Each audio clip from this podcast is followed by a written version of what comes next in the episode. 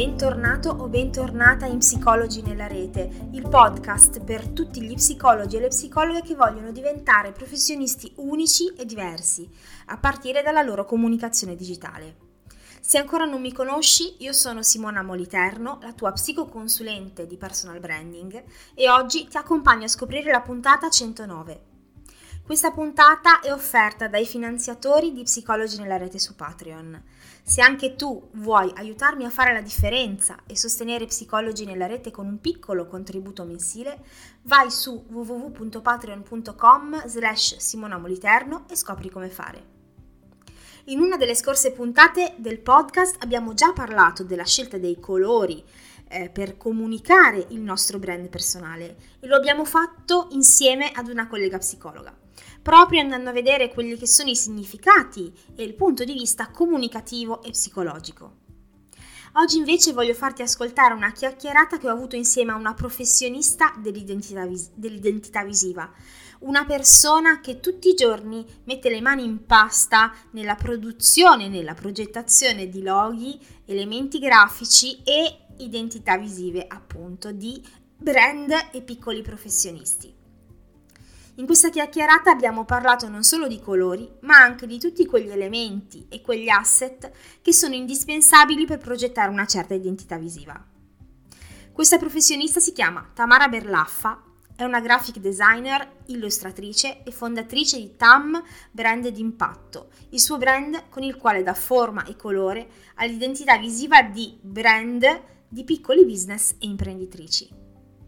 E mi raccomando, se ascolti questa puntata fino alla fine, eh, avrai a disposizione, proprio grazie a Tamara, una bellissima e davvero utile sorpresa per te. Quindi mi raccomando, eh, ti aspetto alla fine della chiacchierata. E come dico sempre, bando alle ciance e sentiamo quello che Tamara ha da dirci in prima persona.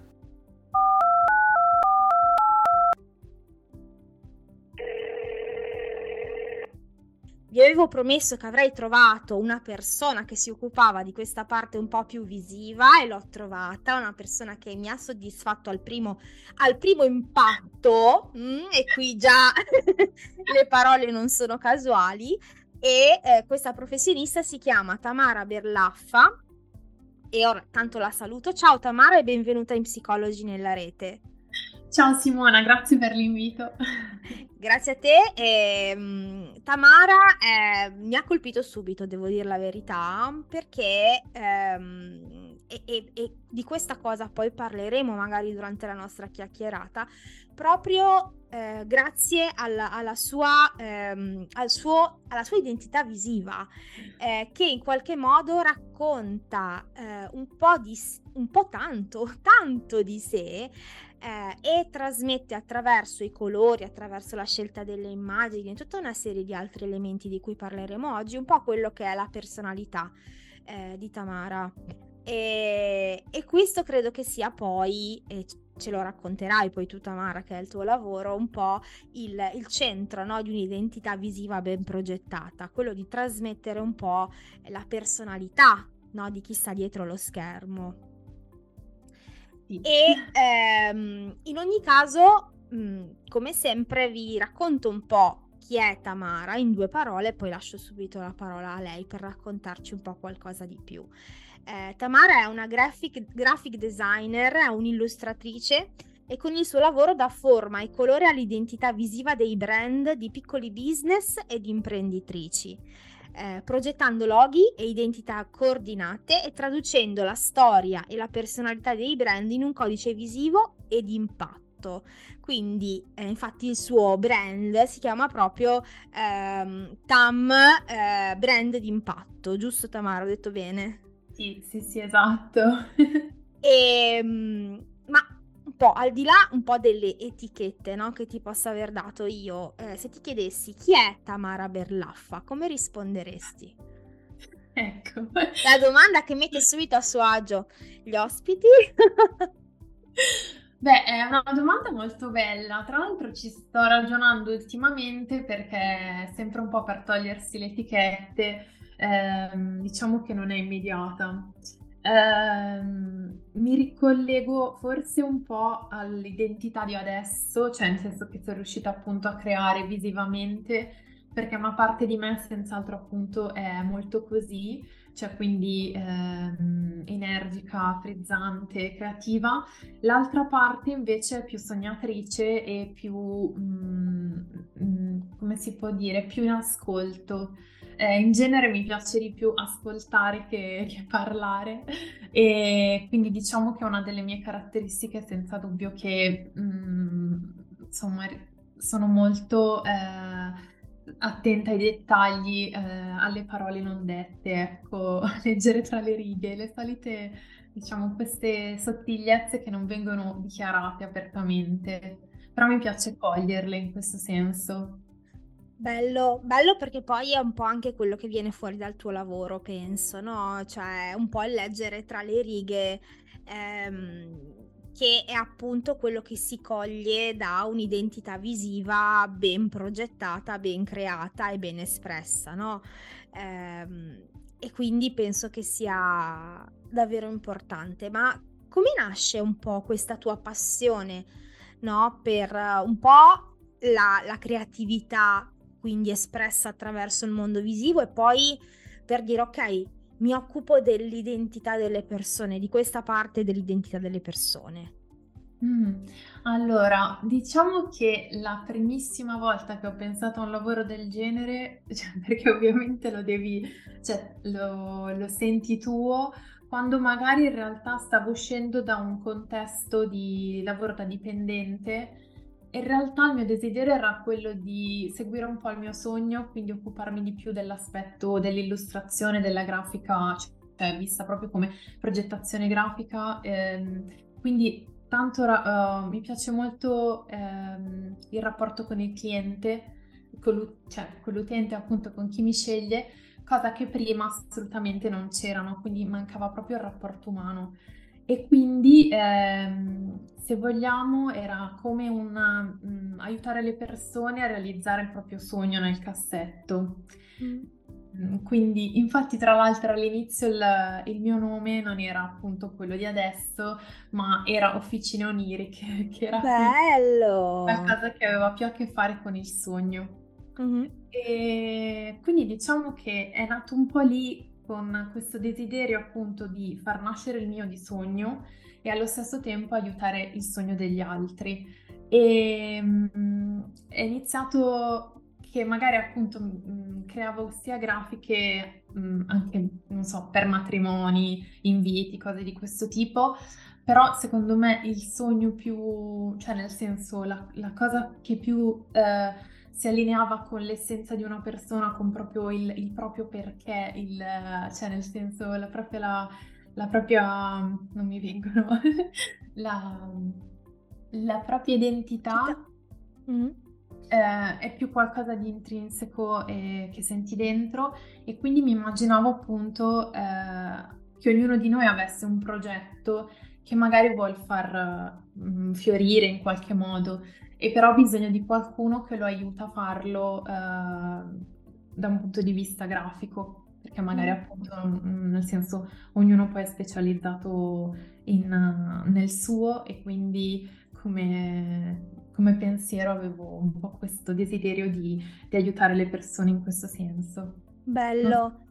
Tra l'altro mentre ne parli ti, ora qua non, non, ci vedono, però mentre ne parli ti brillano gli occhi ed è, ed è bellissima questa cosa perché si sente proprio il perché, no? Quello che parlavamo del perché degli altri, quindi di in qualche modo tradurre graficamente il perché dell'altro, eh, tu l'hai trovato e l'hai espresso nel tuo progetto, no? Il tuo perché, quindi quello di aiutare le persone a far fiorire, no? Anche la scelta di questa parola far fiorire, che secondo me è bellissimo, far fiorire il proprio sogno eh, facendo quello che sai fare bene che quindi è eh, tradurre in immagini, quindi in codice visivo, quello che è il, la personalità, l'identità, l'unicità di una persona.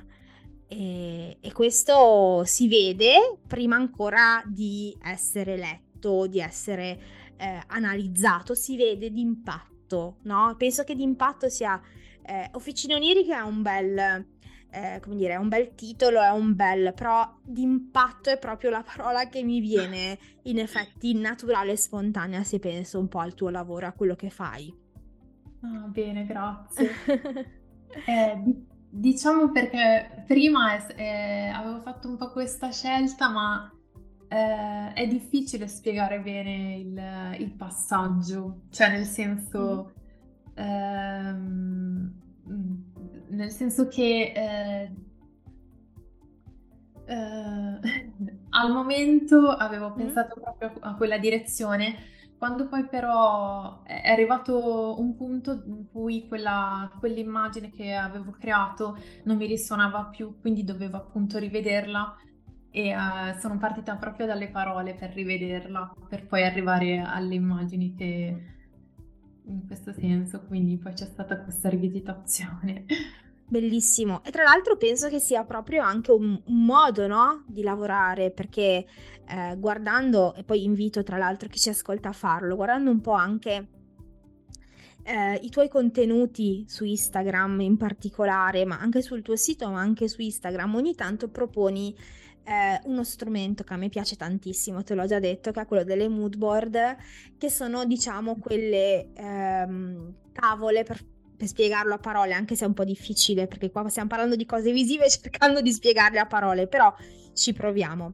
Le mood board sono quelle tavole grafiche dove vengono inserite delle immagini o degli spunti, dei colori, anche delle parole che in qualche modo possono ispirarti eh, nella direzione di, un, di, una certa progettualità, di un certo progetto, no? Quindi se eh, ad esempio Tamara, poi correggimi se sbaglio, le utilizza ad esempio quando deve iniziare a progettare l'identità di un certo brand, di una certa, di un certo anche personal brand, per farsi un po' un'idea, ok, del, di, della direzione in cui deve procedere un certo lavoro, no? Quindi inserisce le immagini, inserisce le parole chiave, inserisce i colori e da lì si forma una, un certo uh, come possiamo chiamarlo? Un certo mu- sì, mood in inglese ci sta, uh, una certa modalità. L'atmosfera del, del, del brand, l'atmosfera proprio anche che la professionista vuole trasmettere. Esatto. Comunque l'hai spiegato benissimo. Grazie, grazie. Ci ho provato. e, ehm, e, qui diciamo le parole fanno parte un po' di questo, eh, le parole chiave, no? quelle che tu vorresti trasmettere un po' che fanno parte dei tuoi valori, del tuo perché, eh, del tuo stile. Ehm, i, cioè lavorano all'inizio per trovare quello che è poi la chiave di lettura anche della tua identità visiva. Esatto, sì. E quindi ti chiederei, intanto facendo però dei passi indietro, perché forse stiamo andando un po' avanti, um, intanto eh, perché è importante anche curare questo aspetto, soprattutto per un personal brand, quindi per una persona che vuole comunicarsi online e quindi dice vabbè ma io faccio contenuti anche sui social ma anche su un blog, su un sito, noi diciamo ma io scrivo contenuti a me che me frega di curare la parte visiva, perché invece è importante curare anche questo aspetto, secondo te? È, mm, è importante perché è l'aspetto che più ci caratterizza a colpo d'occhio, diciamo. Quindi eh, rende eh, immediatamente riconoscibile ehm, che stiamo parlando proprio di quella persona, di quel professionista, di quel brand e quindi ehm, arriva prima delle parole. Diciamo che è un linguaggio che arriva proprio prima delle parole, per quanto poi le parole in realtà siano fondamentali. Però se, se pensiamo appunto alla palette colori, alle forme, ehm, cioè nel senso che se pensiamo magari ad un brand magari ci arriva per, per prima cosa pensiamo al suo colore, cioè mm. prima di nella nostra mente, ecco, magari arriva quello e quindi per quello è importante perché mh, ci permette proprio di distinguerci dagli altri e proprio a maggior ragione eh, cioè proprio per il fatto che eh, diciamo che siamo quasi tutti che lavoriamo online, mm. quindi mm. appunto perché è un'attività online ehm, c'è tanta concorrenza giustamente e proprio è importante differenziarci, quindi magari stare attenti anche a, ai colori che vengono scelti dagli altri, individuare i nostri, ehm, individuarli in base al messaggio e appunto alle emozioni che vogliamo trasmettere ma stando tanto attenti anche proprio a, a che cosa, ehm, cioè al, al, gusto anche del, del, nostro target, del nostro cliente ideale, ecco. Mm-hmm. Sì, questo è importantissimo. Eh, avrei una domanda, ma te la voglio lasciare per dopo. Prima mi verrebbe da chiederti, quindi all'interno dell'identità visiva, quali sono gli elementi a cui dobbiamo fare attenzione? Un elemento, l'abbiamo detto, sono la scelta dei colori Esatto, mm. sì, sì. Poi ci sono altri elementi a cui dobbiamo fare attenzione quando cerchiamo di progettare la nostra identità visiva.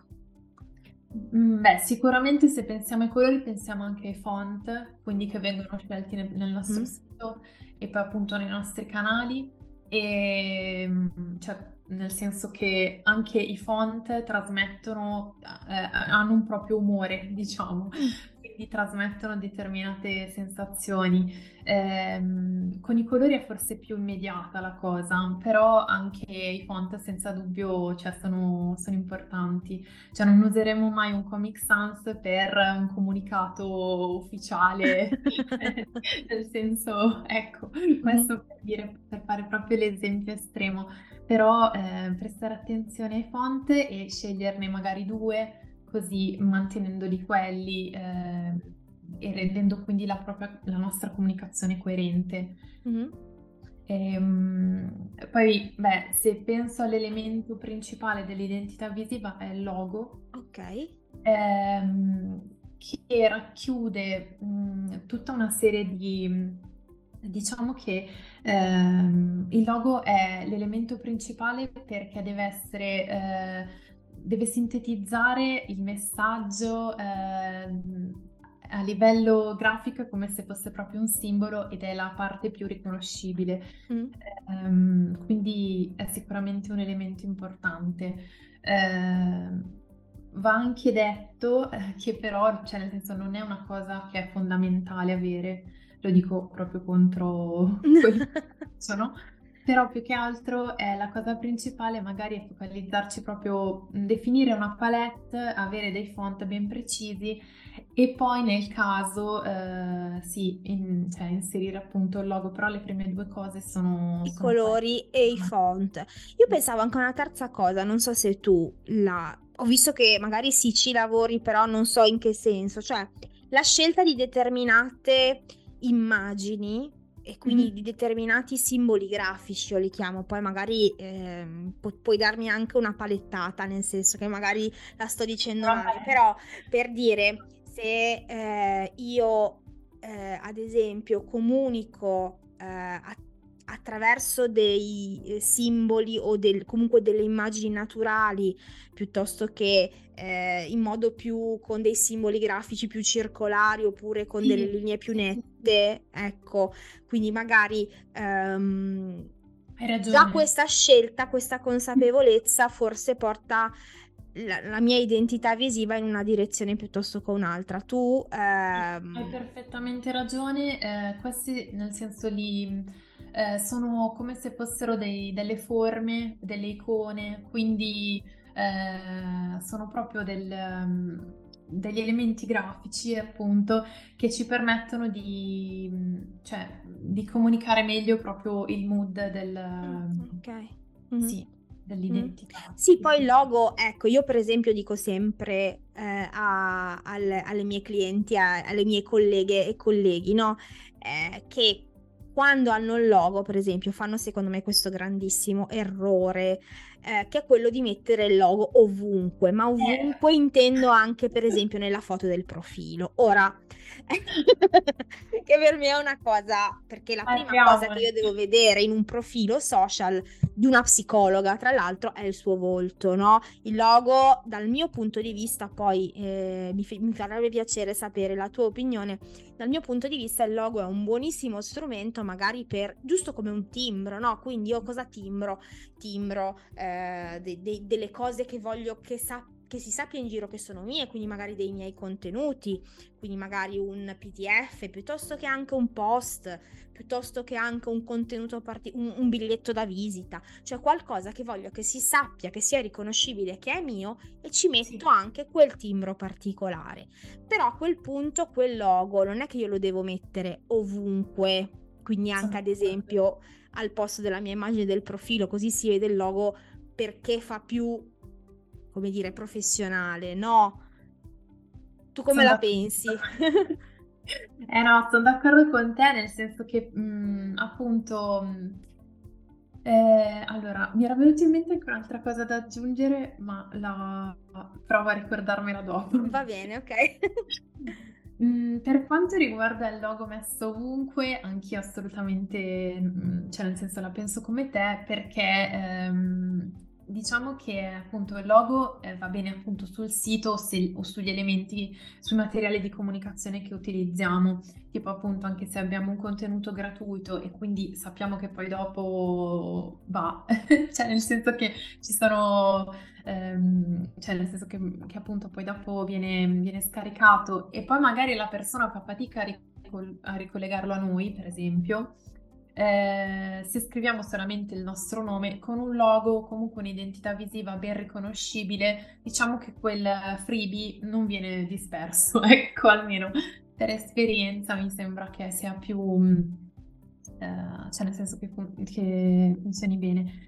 Ma eh, son, cioè nel senso metterlo ovunque non ha molto senso, anzi mh, mm, tende proprio ad appesantire anche graficamente.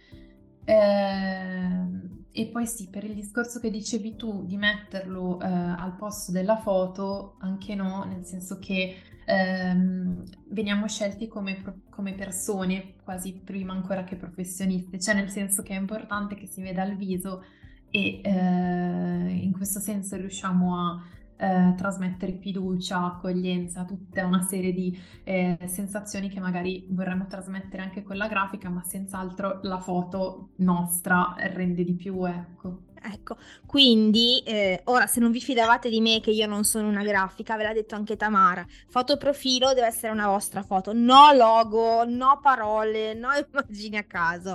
Ecco, ve l'ha detto anche Tamara che fa questo di lavoro, quindi ci fidiamo anche perché insomma ne sa. Quindi, ehm, ok. E, e, torniamo però un po', se non ti è venuto in mente quello che eh, pensavi prima. Eh... Sì, mi è venuto in mente. Ok, dici, dici. eh, no, eh, riguardo al logo che ti dicevo appunto mh, prima, che non era la primissima cosa più importante, appunto da considerare, eh, ti dico che appunto non è la primissima cosa da, da progettare eh, perché eh, a volte magari si ha la fretta di avere un logo a tutti i costi, senza magari sapere che cosa vogliamo realmente comunicare, trasmettere. E questo cosa vuol dire? Che poi dopo magari si, inizia, si può iniziare questo progetto, però poi facilmente lo sentiamo che non è più allineato con noi. Non so se riesco a spiegarmi bene, mm. però eh, si rischia poi che questo lavoro mh, mm, lo vogliamo rifare mm. e quindi per non rifarlo due volte è meglio aspettare quando è il momento giusto. Brava, brava, assolutamente. E per questo allora sarebbe eh, molto utile secondo me anche per chi ci ascolta fare una sorta di mappa per capire da dove si inizia per lavorare sì. sulla propria identità visiva, cioè tu quando lavori con i tuoi clienti, con le tue clienti, da dove inizi? Sicuramente non inizi da prendere eh, Photoshop o da eh, e iniziare a disegnare, anche perché ne abbiamo già parlato e siamo molto allineate su questo. Come del resto io non inizio a dire ok, vai su Instagram e comincia a pubblicare post, no. Da dove si inizia Tamara per mh, mm, progettare la propria identità visiva in modo coerente con il nostro brand? Allora, si inizia appunto facendosi delle domande che sono appunto legate principalmente a, mm, ai, nostri, diciamo, ai nostri valori, alle emozioni che vogliamo trasmettere, alle persone alle quali ci vogliamo rivolgere, ehm, alla nostra mission, quindi al nostro perché. E mm, quindi principalmente sono, sono queste. Vediamo se mi sono dimenticata, ti vengono in mente altre domande. Allora, io per esempio lavoro molto vabbè, sul chi sei, e quindi abbiamo detto i tuoi valori, chi sei, cosa vuoi comunicare, quindi il messaggio, il perché e a chi, quindi anche il tuo okay, target. Perfetto, uguale allora, sì, sì. Questo. Eh, ok, esatto. Quindi diciamo che la primissima fase è proprio, mh, mm, sì, rispondere a queste domande eh, che sono poi quelle che permettono di poi creare la famosa mood board, eh, che è diciamo questo strumento che come avevi descritto e spiegato benissimo tu, è uno strumento che in sostanza mi permette di capire se ho capito quello che mi è stato raccontato. Quindi lo, lo, si traduce dalle parole al, alle forme, alla, ai colori e ai font, quindi in questo mm. senso individuando appunto le parole chiave che sono mm. importanti per, mm. per capire mm. appunto l'atmosfera. Sì. Mm. E poi da lì eh, inizia poi il lavoro invece un po' più grafico, giusto? Sì. Mm. Esatto, da lì ehm, Diciamo che poi c'è un'altra fase di confronto, cioè c'è una fase di, eh, proprio di confronto mm, per rivedere un po' le domande che magari ehm, sulle quali è più, mm, eh, più opportuno approfondire mh, mm, e quindi poi dopo eh, eh, si sviluppano delle proposte a livello mh, proprio di mh, le proposte di logo, diciamo. Mm. E solitamente eh, mi piace appunto proporne due mm, per non fare né troppe proposte eh, che magari creano confusione, eh, ma due perché mh, mm, tendono ad andare di solito in due direzioni. Mh, certo, si parte dalla mood board, quindi la direzione è abbastanza quella, però una magari è un po' più ehm, vabbè, passami il termine, nel senso un po' più vivace, mm. e l'altra invece è un po' più soft. Quindi tra le due mh, mm, poi si riesce a calibrare e quindi magari o una delle due va già bene come proposta, certo. oppure comunque si può fare una via di mezzo e quindi ah. è più, più, facile. Interessante questa cosa. Quindi comunque è una co-costruzione anche la vostra. Sì, assolutamente. Sì, sì, sì. Non è calata dall'alto, dici no, è questa, boom. È una co-costruzione. No, no, si fa insieme proprio a quattro mani e anzi è fondamentale questo aspetto perché altrimenti si rischia, come ci dicevamo prima, che il risultato poi non corrisponda a, a ciò che ci immaginiamo. Mm. Cioè, nel senso che ehm, è giusto che ogni step cioè, venga fatto insieme. Mm. Questo senso. E le difficoltà di solito nel fare questo lavoro con i tuoi clienti, quali sono le difficoltà che riscontri più spesso e che loro riscontrano più spesso? Mm, allora, che bella domanda. allora, ehm, diciamo che eh, solitamente quando le persone arrivano da me hanno abbastanza eh, le idee chiare sull'aspetto di che cosa vogliono comunicare quindi le sensazioni, le emozioni, ehm, viene anche facile questo aspetto. Eh, quando ci confrontiamo eh, sento che hanno difficoltà nel, nell'immaginare poi come sarà. Mm. Io le rassicuro dicendo che non lo so neanche io come sarà. Nel senso perché davvero è proprio mm, eh, è proprio come se fosse un fidarci reciprocamente che, che poi qualcosa appunto arriva. E diciamo che quando c'è questa, questo rapporto proprio di, di, fiducia e di abbandono, tra virgolette, ehm, è più facile poi che, ehm, che ci sia maggiore scambio di, di, di, spunti, di ispirazioni, quindi in questo senso poi è più facile raggiungere, diciamo, la, la bozza definitiva. Mm-hmm. Mm-hmm.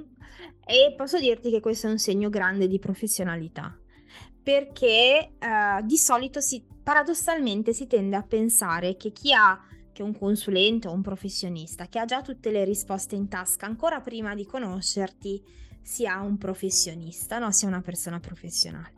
E invece non è così. cioè io i più grandi professionisti che ho conosciuto, eh, se non mi conoscono, se non hanno fatto un pezzo di strada con me, giustamente non hanno la soluzione in tasca da propormi, perché ancora devono conoscere il mio caso, devono farmi delle domande, devono imparare a capire dove voglio andare, che direzione voglio prendere e poi da lì costruiamo insieme la nostra soluzione. Cioè sono, la, la, professionalità sta nel costruire insieme a me la soluzione giusta per me, non nel propormi una soluzione preconfezionata che potrei trovare ovunque. E quindi ti dico, il fatto di non sapere all'inizio come sarà, perché giustamente non, non ti conosco ancora e quindi non so eh, se, eh, diciamo, se, se, se, darti la busta A, la busta B o la busta C, anche perché non ci sono buste eh, preimpostate, è un grande segno di professionalità. Quindi eh, su questo voglio rassicurare te, ma rassicurare anche chi ci ascolta perché eh, penso sia importante iniziare a ragionare in quest'ottica, perché nel nostro lavoro ce n'è tanto bisogno, eh, perché di solito invece trovi tantissimi, tantissimi, come li chiamiamo noi un po' degli Psycho Avengers, eh, Fuffaguru, psico, psicoguru che ti propongono soluzioni preconfezionate che però poi magari ti fanno spendere soldi e investire tempo e poi non ti aiutano perché non sono magari la soluzione giusta per te. Quindi penso sia importante eh, dire questa cosa. E, ehm, ok, ritorniamo un attimo sui colori. Di solito è la cosa che spaventa di più. Mm? Perché eh, non so se è anche la tua esperienza, ma quando c'è da scegliere i colori, allora, ah, allora a, a me piace il rosa, a me piace, a me piace, ecco, eh, come si sceglie, come si sceglie, come si affronta la scelta dei colori? Si va sulla propria indole personale, si va solo una, su, su, una scelta di mercato, eh, cosa si fa? Allora, ti dico cosa faccio io. Ok. Nel senso che um, secondo me, visto che stiamo parlando di personal brand, una componente proprio nostra, quindi della nostra personalità, è importante che sia presente. Quindi magari si, si ascolta un attimo la propria indole, allo stesso tempo mh, mm, va visto anche un po' il significato di, di quei colori. Anche se, vabbè, non vanno presi proprio alla lettera, perché ovviamente andremo a creare una palette che magari appunto ne avrà diversi e quindi ci saranno diversi accenti di, mm, di colore appunto, di significato. Eh, però ti faccio un attimo questo mio esempio perché mm. magari è più facile proprio per, sì. per farti cioè anche proprio per capire perché mh, mm, mi viene più semplice. Quando stavo rivedendo appunto, quando stavo lavorando al mio rebranding, quindi il passaggio da Officine Oniriche a, a Town Brand Impatto, se avessi dovuto scegliere il mio colore preferito ehm, era probabilmente il verde. Mm. Però il verde è un colore molto rilassante e per quanto questa parte di me c'è, nel senso che mm, eh, emerge magari, non lo so, emerge dai testi più facilmente, eh, però volevo mh, mm, far emergere maggiormente la parte mh, mm, più, più, energica e di, di creazione. Quindi ehm, sono, cioè, sono stata più su colori contrastanti, quindi mm-hmm. in questo senso ehm, ho assecondato un po' eh, un aspetto del, del, mio carattere, però eh, mi sono concentrata maggiormente su che cosa mh, volevo che le persone si aspettassero da me, perché se lo avessi fatto con toni molto soft, ehm, appunto mh, tonalità del verde molto delicate, eh, probabilmente eh, anche chi mi avrebbe eh, anche chi mi avrebbe contattata eh, sarebbe stata un po' su queste tonalità, che non ho niente assolutamente, però nel senso avrebbe cercato um, cambiamenti leggeri, soft, non so se mm. mi riesco a spiegare. Invece per dirti eh, una cosa che mh, mm, mi ha colpito è che da quando ho cambiato appunto la mia identità, quindi con questi colori molto eh, vivaci che sono appunto l'arancio, il fucsia, il rosso, eh, l'aggettivo che, cioè le parole che leggo spesso dalle persone eh, mentre mi stanno contattando per, per, raccontarmi del loro progetto è sono entusiasta perché è il mio progetto eh, e mi raccontano. Quindi c'è questa cosa di entusiasmo che prima, eh, non so se era un caso, ma non credo molto, però eh, prima non c'era, capito? Quindi sì. eh, è un'altra mh, frequenza che sento che eh, di, aver, di aver agganciato in qualche modo. Quindi mh, è una via di mezzo tra ciò che, mh, che sono io e ciò che è il, diciamo, mm. il mio cliente ideale. E mm. quindi in questo senso spero di aver risposto alla tua domanda. No, no, assolutamente, assolutamente. Anzi, l'esempio è stato secondo me eh, molto significativo, no? Perché lo capisco, lo capisco benissimo. Eh, io, per esempio, quando ho dovuto scegliere i miei colori, eh, a me, per esempio, piace tantissimo l'azzurro, l'azzurrino. Però c'è anche da dire una cosa, l'azzurrino è uno dei colori più utilizzati dagli psicologi online. Ah, e io ho detto, cavolo, però io voglio parlare di eh, comunicazione differenziante, differenziarsi e poi utilizzo l'azzurro. cioè, allora diventa quasi un controsenso. Allora ho ottenuto l'azzurro, ma eh, all'interno di un altro colore, che poi ho scelto questo verde smeraldo, no, neanche smeraldo, ah, è un ottanio un po' più questo verde, un verde blu eh, in contrasto con questo viola. Eh, sì. Perché eh, in qualche modo per tirare fuori un pochino la parte di differenziarsi, no? Cioè che comunque anche come psicologo puoi osare un po' di più nella tua comunicazione e non tenerti sempre sul azzurrino, verdino, queste cose Brava, qua. Esatto. Quindi allora abbiamo un po' avuto lo stesso ragionamento. Assolutamente, no, no, ass- quindi ti capisco, ma poi io due volte che ci vediamo, due volte che ti vedo vestita di rosso, quindi qualcosa di rosso, di, di arancio c'è in te, però capisco anche che c'è quella parte di noi stessi che si accomoda un pochino più nella zona di comfort, magari nei colori un pochino più pastello e dice ok, no, vorrei comunicare un po' in modo un pochino più tranquillo, però eh, c'è anche quella parte che magari invece vuole usare, che è quella del messaggio, no? Di impatto appunto che vuoi passare e quindi dici ok, ci provo, oso, no? E, e comunico questa energia.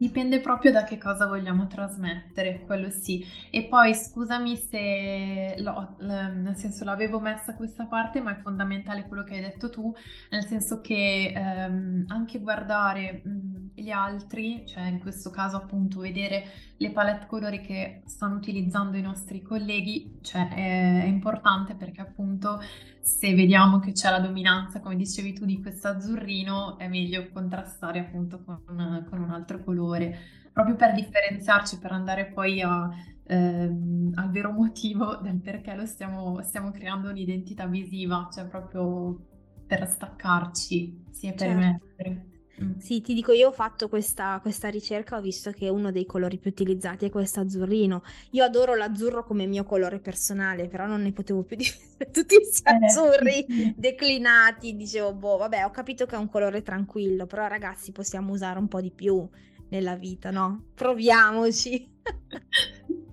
esatto. E, um, la, tu parlavi di palette colori, no? Secondo te quanti sarebbe bene sceglierne? Più o meno?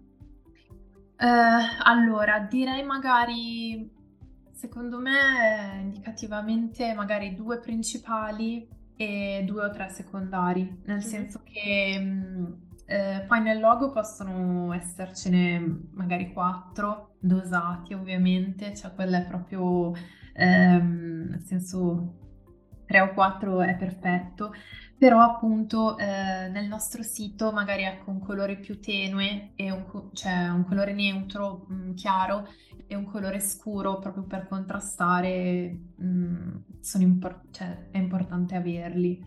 Mm. mi è capitato anche di creare magari palette che in realtà ave- avessero solo tre colori, perché mm. magari erano tanto contrastanti tra loro, non avevano bisogno, per esempio, del colore più scuro e, e quindi in questo senso mh, cioè erano giocati, erano già in equilibrio loro. Mm. Quindi anche lì c'è un'indicazione, ma in realtà poi dipende molto da quali colori sceglie, dal caso specifico, giustamente. Esatto. Poi una cosa che nel caso possiamo sempre fare è tenere un sottotono del colore principale. Mm. Cioè, per esempio, se scegliamo come colore principale il fucsia, eh, il colore neutro potrebbe essere il rosa chiaro, mm. cioè nel senso che parte magari da quel fucsia e quindi siamo sicure che quello comunque starà bene. Cioè... Ok. Mm. Quindi anche diciamo partire eh, dai colori principali per poi scegliere i secondari per dire quello più neutro, esatto. quello più scuro che però siano in, uh, non in contrasto ma magari in, uh, nella scala dei colori eh, potrebbe essere interessante come scelta. Sì, sì, sì. Interessante, interessante. Ehm, ok, parlando invece poi di immagini, no? Ok, quindi abbiamo, diciamo che abbiamo scelto i nostri colori, eh, abbiamo scelto i nostri font, quindi prima dicevamo eh, che anche quelli comunque devono essere in linea un po' con eh, il messaggio che vogliamo passare, un po' il, eh, anche lo stile più che altro comunicativo eh, anche lì immagino che non ce ne sia da scegliere 25 perché poi diventa tutta una cozzaglia di roba. No, esatto, attenzione. Attenzione. Perché poi so che quando magari siamo su Canva ci prendiamo bene, diciamo sì, facciamo questa prova con questo font, poi con questo, poi con questo, eh, però poi dopo aspetta, rimettiamo tutto un po'. Esatto, esatto. Quindi un paio immagino. Sì, font sì, sì, mm-hmm. sì conviene perché altrimenti si crea confusione. E ehm, poi tanto comunque ci sono, per esempio, ci sono dei Google Font che quindi sono gratuiti e, e hanno già delle famiglie di font dove ah. magari c'è la versione, non so, eh, bold, quindi grassetto, eh, corsivo, eh, quindi già si può giocare di più con, utilizzando una famiglia di font. Mm. E, ehm, quindi sì, semplificare. ecco. Semplificare, less is more, no? Io, less is more. Andate, se, siete in dubbio fate meno. Esatto, sì, sì, sì. E poi c'è le immagini, o comunque le, la, la, la, diciamo, i simboli grafici, quelli che prima abbiamo chiamato elementi grafici, no? Eh, anche lì, eh, come le scegliamo? Nel senso, co- in cosa, cioè, andiamo di coerenza, quindi cerchiamo di essere coerenti. Ehm, a che cosa ci possiamo ispirare secondo te anche per scegliere questi, questi elementi grafici?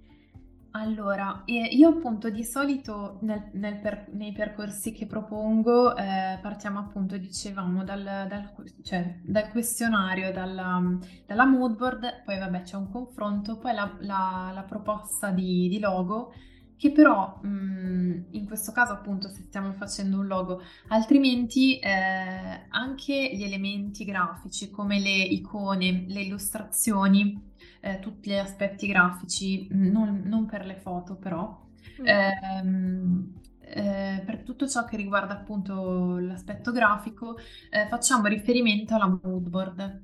Mm. Quindi in realtà la mood board ci dà eh, quest- ci, ci, dà visivamente degli spunti anche da un punto di vista eh, proprio grafico e, illust- e di illustrazione. Mm.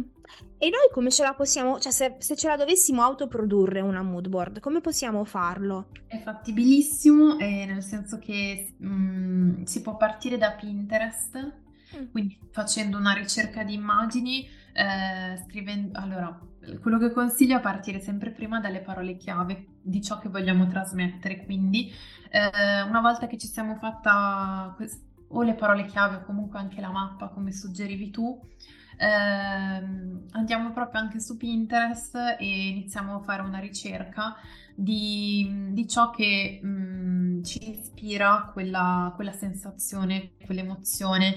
E, mm, e, quindi poi da lì. Ehm, cioè su Pinterest poi funziona bene perché quando cerchi un'immagine, magari ecco, trovi un'immagine che ti convince che sia anche fotografica ehm, o di qualunque tipo, eh, altre eh, simili eh, sono agganciate, diciamo, a mm. quella, a quella ah, principale. Okay. Quindi in questo senso eh, puoi raggruppare le, le, tue foto, le tue mh, mm, immagini e puoi crearlo tranquillamente su Canva il, mm. la mood board.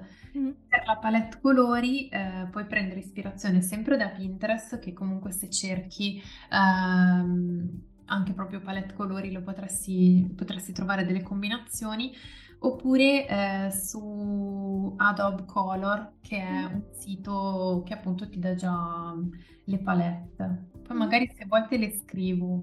Sì, sì, se mi lasci poi i riferimenti, eh, magari anche nel canale Telegram, eh, mettiamo, diciamo, tutti i riferimenti su questo esercizio, no, della mood board da fare, che potrebbe essere interessante per partire. E poi comunque consiglio, questo è un primo step, poi ovviamente non è che è fatta la mood board, vi siete fatti la vostra identità visiva, no, è un punto di partenza che magari vi chiarisce anche determinate scelte.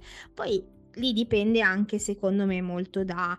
Ehm, da quanto ci vuoi investire no, in questa cosa. Se sei arrivato, arrivata a un punto in cui senti che la tua identità visiva deve crescere, deve evolversi, allora il mio consiglio è quello di rivolgersi a un professionista come Tamara per dire ok, guarda Tamara, mi serve, ho, ho già fatto questo esercizio che mi hai proposto, però mi serve veramente fare un salto di qualità, mi aiuti a fare questa cosa, allora si può fare. Se no, se non sei ancora pronto, magari iniziare però a cambiare qualcosina in quella direzione e sperimentare mm, per poi arrivare a a fare il salto di qualità magari più avanti. Però penso che sia importante eh, sottolineare che non è che fatta la mood board ti sei fatta la tua identità visiva, non è proprio così.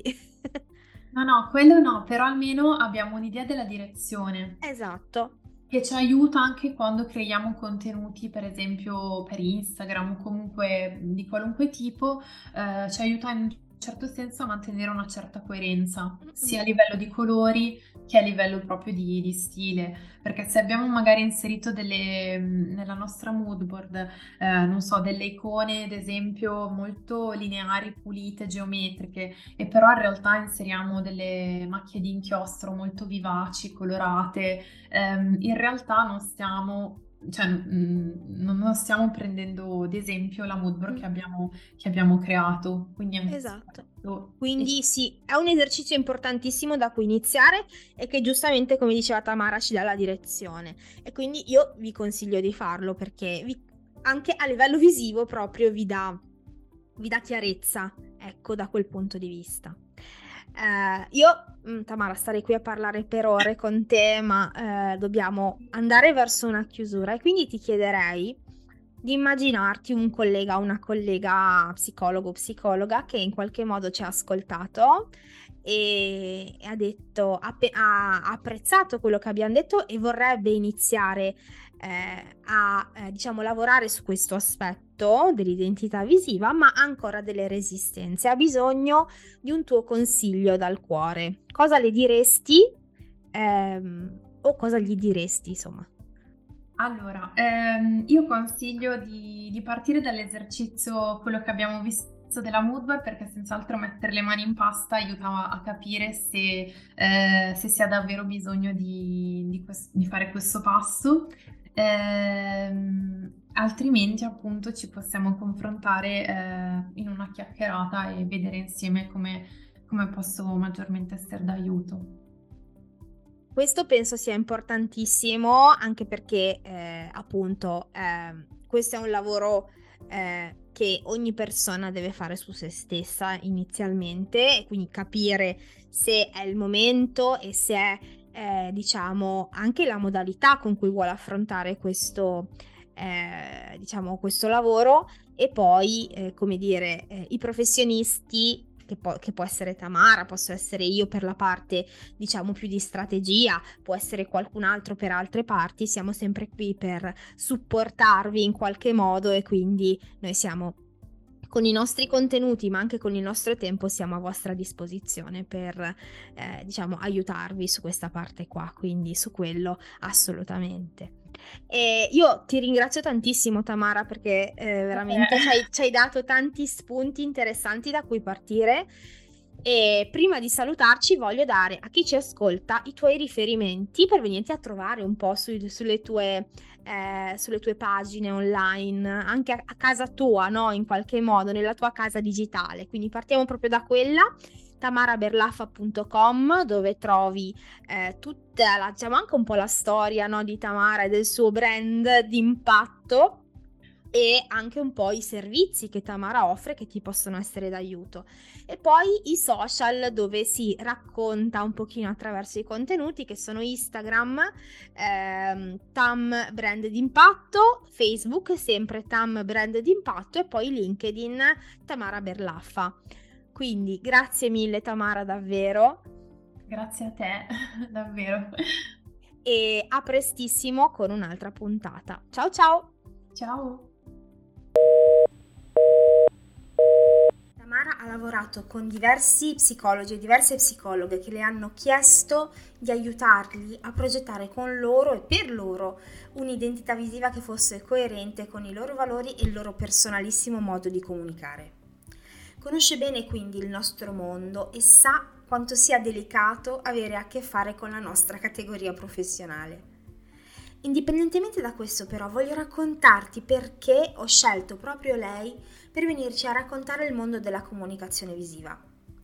Tamara con i suoi clienti, facendo un lavoro eh, profondo con i suoi clienti, parte da un'analisi di quelli che sono i fondamentali del personal branding, quelli che abbiamo sempre visto e di cui abbiamo sempre parlato qui a Psicologi nella rete, ossia i valori, le tue caratteristiche personali e quelle del target che sceglierai o che hai già scelto per il tuo lavoro, perché sono elementi che non possono essere dati per scontati in qualsiasi tipo di comunicazione, anche in quella visiva.